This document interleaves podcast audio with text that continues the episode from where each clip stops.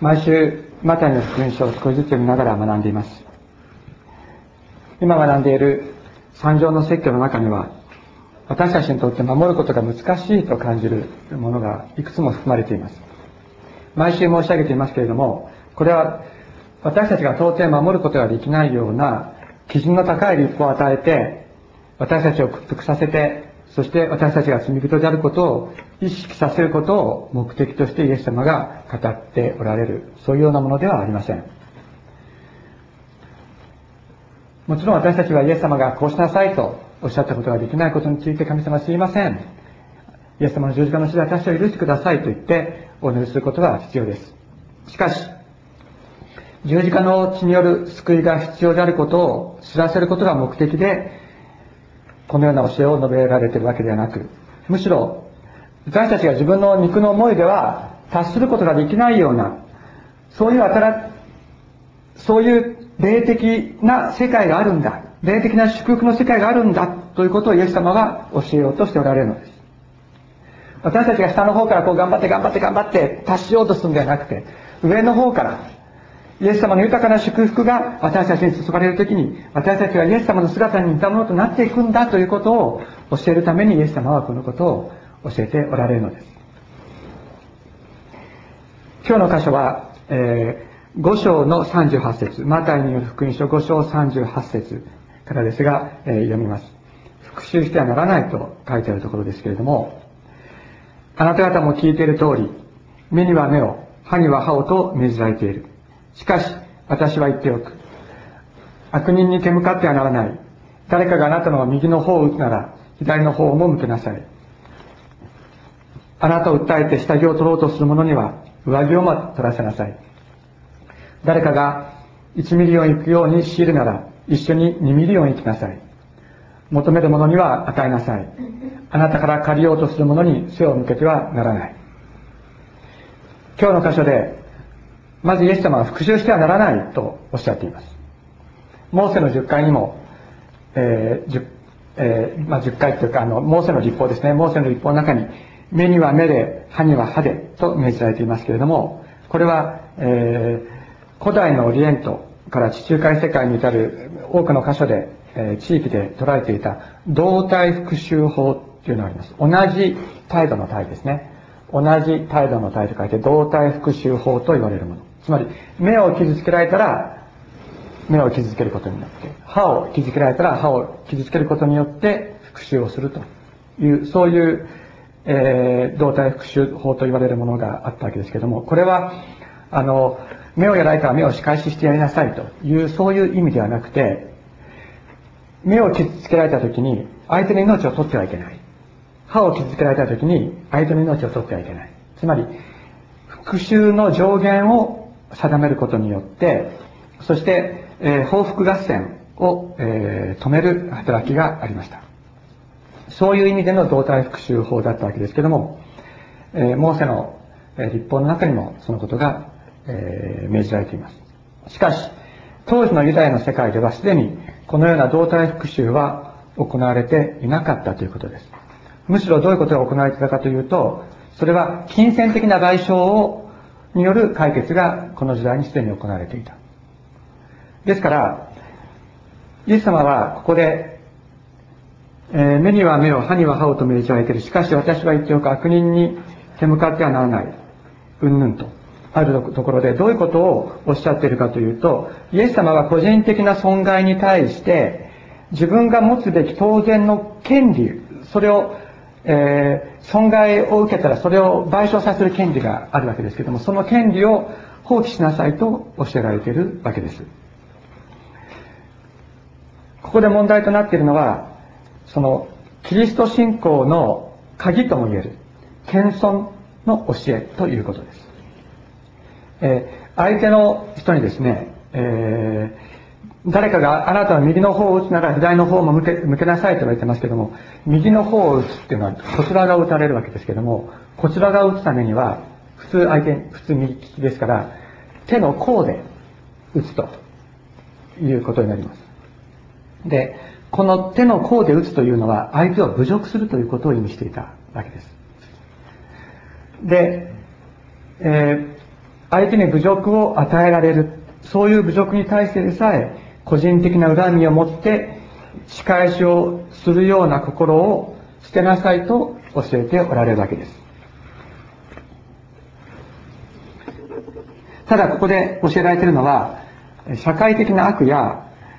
罪に社会的な罪そういうものに対して口をつぐむということではありません。イエス様ご自身も十字架につけられる前に捕まえられて大祭司に尋問されている時下役が立法に背いてイエス様を殴りました。その時にイエス様はそのことについて抗議しておられます。なぜ立法に反して殴るのかと言って抗議しておられます。また人たちもイエス様の弟子の人たちも悪や罪を厳しく糾弾しています。また私たちは愛する者が窮地に追い込まれるような時に勇気を持って立ち上がって立ち向かわなければなりません。ここで言われているのは自分自身が受けた恥ずかしめであるとか自分自身が受けた損害について言われているのです。権利を放棄するというのは次の例にも現れています。次の例というのは何かというと、えー、誰かがあなたを訴えて、えー、下着を取ろうとする者には上着をも取らせなさいとあります。当時の人々は何枚かの下着を持っていましたけれども上着は普通1枚しか持っていなかったのです。で、これは夜の夜の寒さから身を守るためにぜひとも必要なものでした。ですから、上着を七にとっても、お金をあの貸すために七にとっても、日没までにはその上着は返さなければいけないと立法に定められていたほどのものです。こういう言葉があります。もし、え隣人の上着を七に取る場合には、日没までに返さねばならない。なぜなら、それは彼の唯一の衣服、肌を覆う着物だからである。彼は何にくるまって寝ることができるだろうか。もし、彼が私に向かって叫ぶならば、私は聞く。私は憐れみ深いからである。と、神様がおっしゃっている。これは出エジプト記の22章25節の言葉です。上着は、えー、当然の権利として自分が保持すべきもの。イエス様は、もし誰かが裁判であなたを訴えて下着を取ろうとする場合にはそのようなものまでも与え尽くす気構えでいなさいと教えられています。次の例も同じです。誰かが1ミリオン行くように強いるなら2ミリオン一緒に行きなさいとおっしゃっている。で1ミリオンというのは1480メートルに当たるということです。でこれは、えー、当時ローマ帝国内で行われていた被支配民に対する強制徴用を指すと、強制的に労働させるということを指すと言われています。イエス様が十字架を背負って、え、カルバリの丘ゴルゴ、ゴルゴダに向かう途中、倒れて動けなくなった時に、そこを通りかかったクレネ人、クレネ人シモンに無理やりイエス様の十字架を背負わせたという記事が福音書の中にありますけれども、これもその一例です。つまり、ローマ帝国がローマの支配者が何かを行おうとするときに、そこで、えー、急に誰かを使わなければいけなくなった。そういうときに、その被支配者であったユダヤ人であるとか、そういう人たちを、思いのままに、えー、強制的に使うことができたわけです。でそういうような時に誰かがあなたを強いて1ミリオン行かせる。そういうようなことがあったら、その人と一緒に2ミリオン行きなさいというのです。そのそのような時、いやいやではなくて、むしろ自発的に1ミリオンの2倍の2ミリオンを一緒に行けとおっしゃる。侮辱されたり、実際的な損害を与えられたり、したくもないことをさせられたりすると、私たちは許せない気持ちになります。何とかして自分で仕返しをしないと気が済まないような思いに満たされることがあるかもしれません。しかし、自分に損害や損失を与えた人が神様からどういうふうに裁かれるのかということと自分がどうあるべきかということは切り離して考えなければいけないのです。私たちは怒りと憎しみに駆られた行動をとることによって自分自身が今度は罪の中に縛られてしまうからです。自分自身が裁き主になってしまい自分自身が裁こうとするときに、本当は許されなければいけない自分が、神の、自分自身を神の座に立ててしまって、神様との関係がおかしくなってしまう。だから神様は言われるのです。自分で復讐するなとおっしゃいます。これは開いていただいたらいいと思いますけれども、ローマ人、ローマ神帝の手紙の12章の19節ローマ神帝の手紙の12章の19節ページ数ちょっと書くの忘れていますけれども、ローマ神道の手紙12章の19節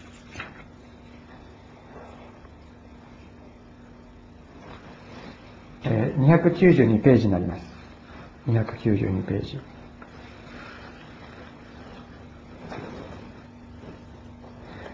18節から、あ、そうですね、17節からですかね。17節から、えー、ご一緒に読みましょう。え、17節からこの章の最後まで、21節までご一緒に読みたいと思います。ではよろしくお願いします。に対しても、悪に悪を返さず、すべての人の前で善を行うように心がけなさい。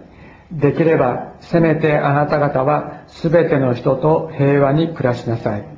愛する人たち、自分で復讐せず、神の怒りに任せなさい。復讐は私のすること、私が報復すると主は言われる。と書いてあります。あなたの敵が飢えていたら食べさせ、乾いていたら飲ませよ。そうすれば燃える炭火を彼の頭に積むことになる。悪に負けることなく善をもって悪に勝ちなさい。と教えられています。損害を与えられたり、侮辱されたりすると、私たちは自分の価値が低められたいな、低められた、そういうような気がします。屈辱感を感じるのはそのためです。しかし私たちは忘れないようにしたいのです。人がどんなに私たちを恥ずかしめても、人がどんなに私たちに損害を与えたとしても、神様は私たちを癒しいものとは見ておられないということです。どんなに人から屈辱を与えられても、神様は私たちに向かって、私の目にはあなたは高価で尊い。私の目にはあなたは高価で尊い。私はあなたを愛していると言ってくださっているのです。詩篇の136編にこういう言葉があります。主は私たちが癒し癒しめられたとき、私たちを御心に留められた。主は私たちが癒しめられたとき、私たちを御心に留められたと。その恵みは常しえまでという言葉があります。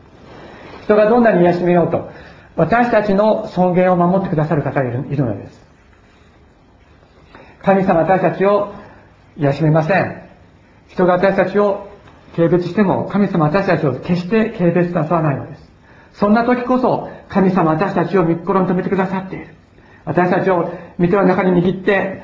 あなたは私の身には高価で尊いと言ってくださっているのです。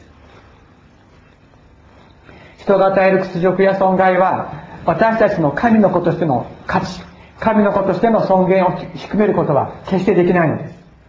私たちの価値を決めるのは、人ではなく、人の言葉ではなく、人の態度ではなくて、私たち自身でもなく、私たちを創造し、私たちを愛してくださっている神様ご自身だからです。神様があなたの尊厳を守られるのです。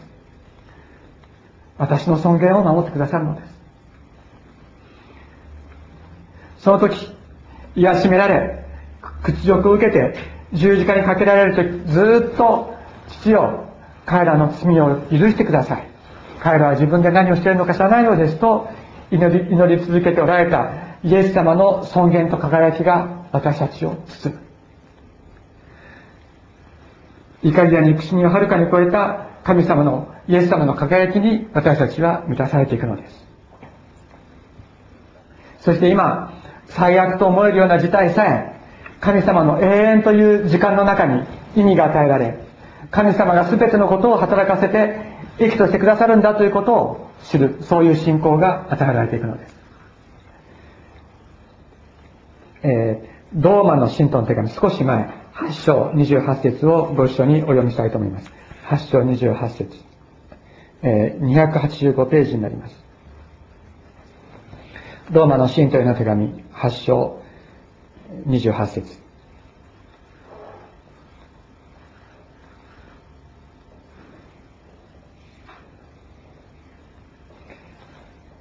よろしいですか、えー、285ページ上の段。真ん中にちょっと後ろの方ですね。ではお願いします。神を愛する者たち。つまりご計画に従って召された者たちには万事が益となるように共に働くということを私たちは知っています。神を愛する者たち、つまりご計画に従って召された者たちには万事が益となるように共に働くということを私たちは知っています。神を愛する者たち、ご計画に従って召された者たちには万事が、すべてのことが愛働きて益となる。というのです。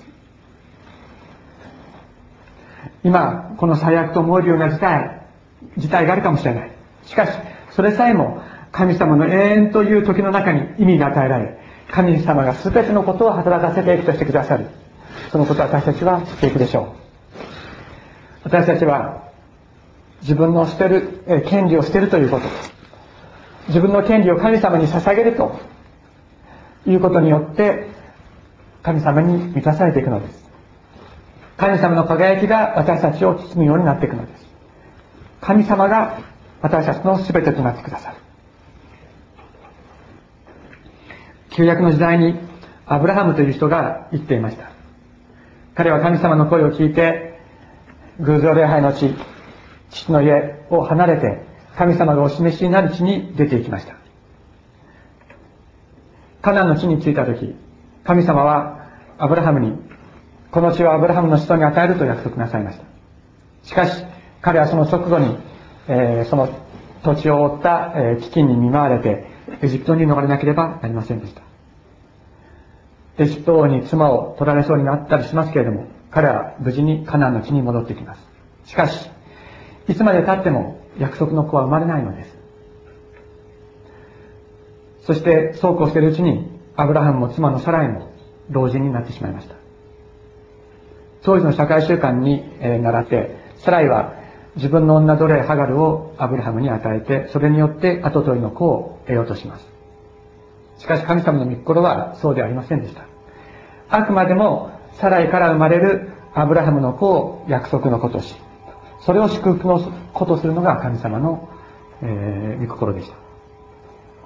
そしてさらに、アブラハムもサライも年が進み、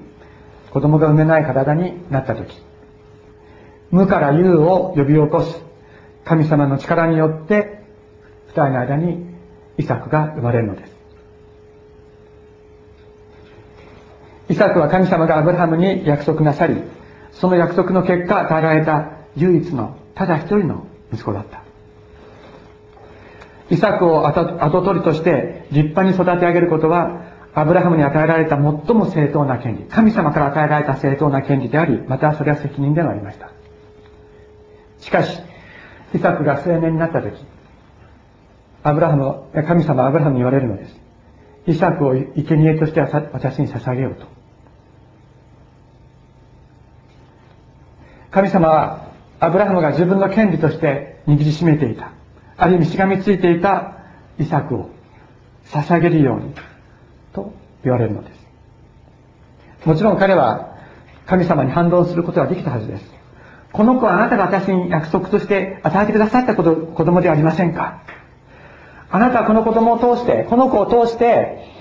多くの人を与えると約束なさったではありませんか？どうしてこの子を捧げなければいけないんでしょうか？と言って、アブラハムは神様に反論することができたはずです。しかし、アブラハムはそのように反論しなかった。アブラハムはイサクを連れて3日間の道を歩いてモリアの山、今のエルサレムに登っていくのです。アブラハムは知っていたのです。死んだ、もう子供を産めない体になった。死んだような自分の体から、無から有を呼び出して命を創造する方が、イサクを創造なさったんだ。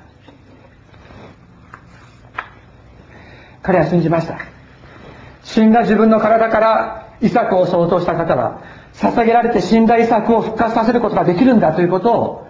アブラハムは信じたのです。アブラハムにとっては最大の試練でした。人生最大の試練でした。しかし神様は意地悪をなさったんじゃありません。これから2000年の後神様ご自身もモリアの山エルサレムの丘でご自身の最愛の一人子イエス様を十字架につけ人の罪のためにお捧げになったのです。そして復活させられました。神様はアブラハムを神様の心を知る者神様の心に最も近いもの神様の友とするために招かれたのです。私の心を知る者となれ私の友となれと神様はアブラハムを招かれたのでした。アブラハムがイサクを捧げようとした時神様の使いが彼を止めて、えー、彼はその代わりに神様が備えられた、えー、お羊を捧げますけれどもアブラハムの信仰はこのことを通して大きく変わるのです。神の友としての本当に神様の心を知る者神様の痛みと神様の希望を知る者と変えられ彼の信仰は純化されていくのです。神様はアブラハムに言われました。私の前を歩き全き者であれと私の前を歩き全き者であれと言われた。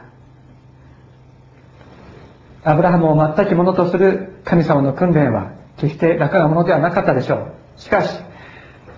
それは彼を祝福のもとい信仰の父へと作り変えていく導きと祝福だったのです。イエス様ご自身も自分自身の権利を放棄して神の子の栄光に入られたのです。フィリピフィリピの神徒への手紙2章、えー、6節フィリピの神徒への手紙2章、えー、2章6節ですねこれを読みたいと思います。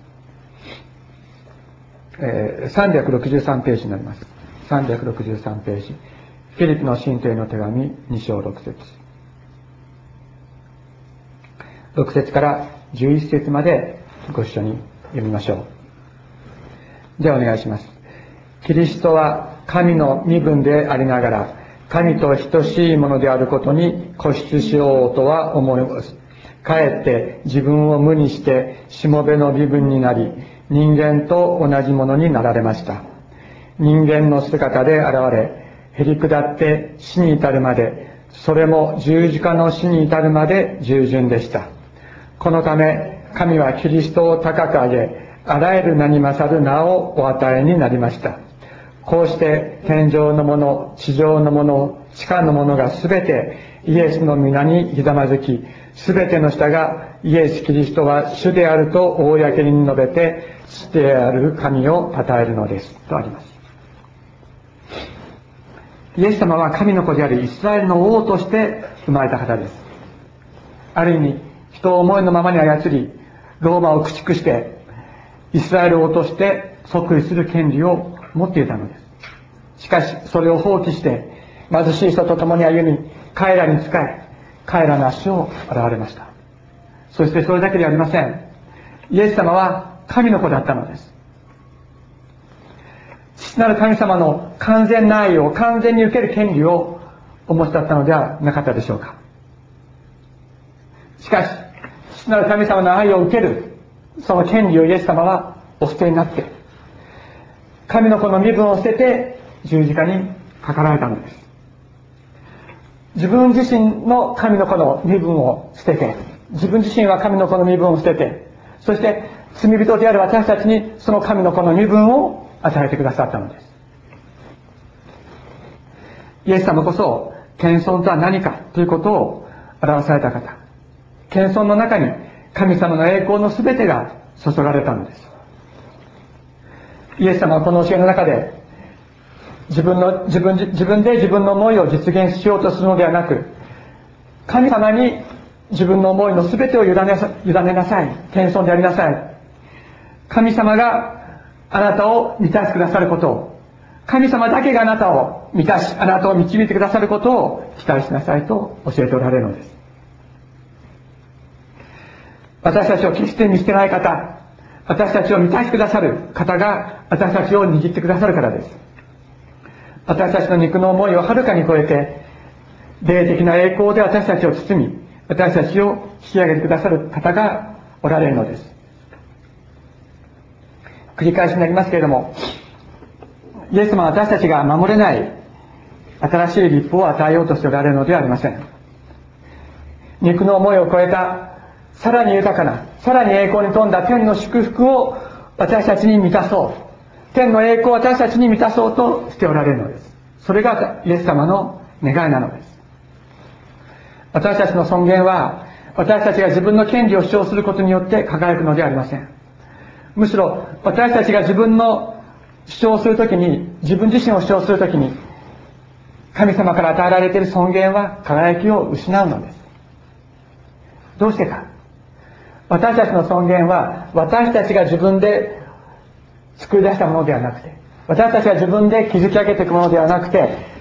私たちを創造してくださった神様の手の中に握られているからです。神様によってのみ私たちの尊厳は輝くのです。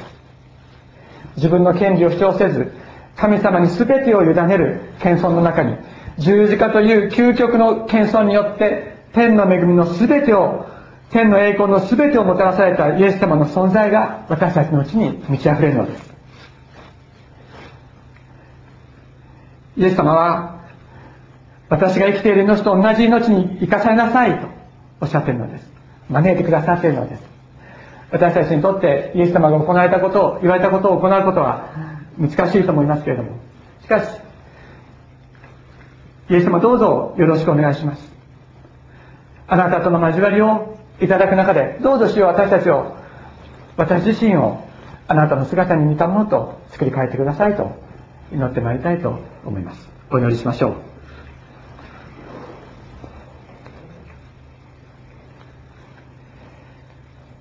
天のお父様、あなたの限りないご愛を心から感謝いたします。肉の思いに縛られて、自分自分自分と思っている、こんな私をお許しください。こんな私を、また私たちを、あなたは招いてくださって、天の祝福の中に生きるようにとおっしゃってくださっていることを本当にありがとうございます。あなたが教えてくださった今日の箇所、自分の権利を捨てることは私たちにとって本当に難しいことですけれども、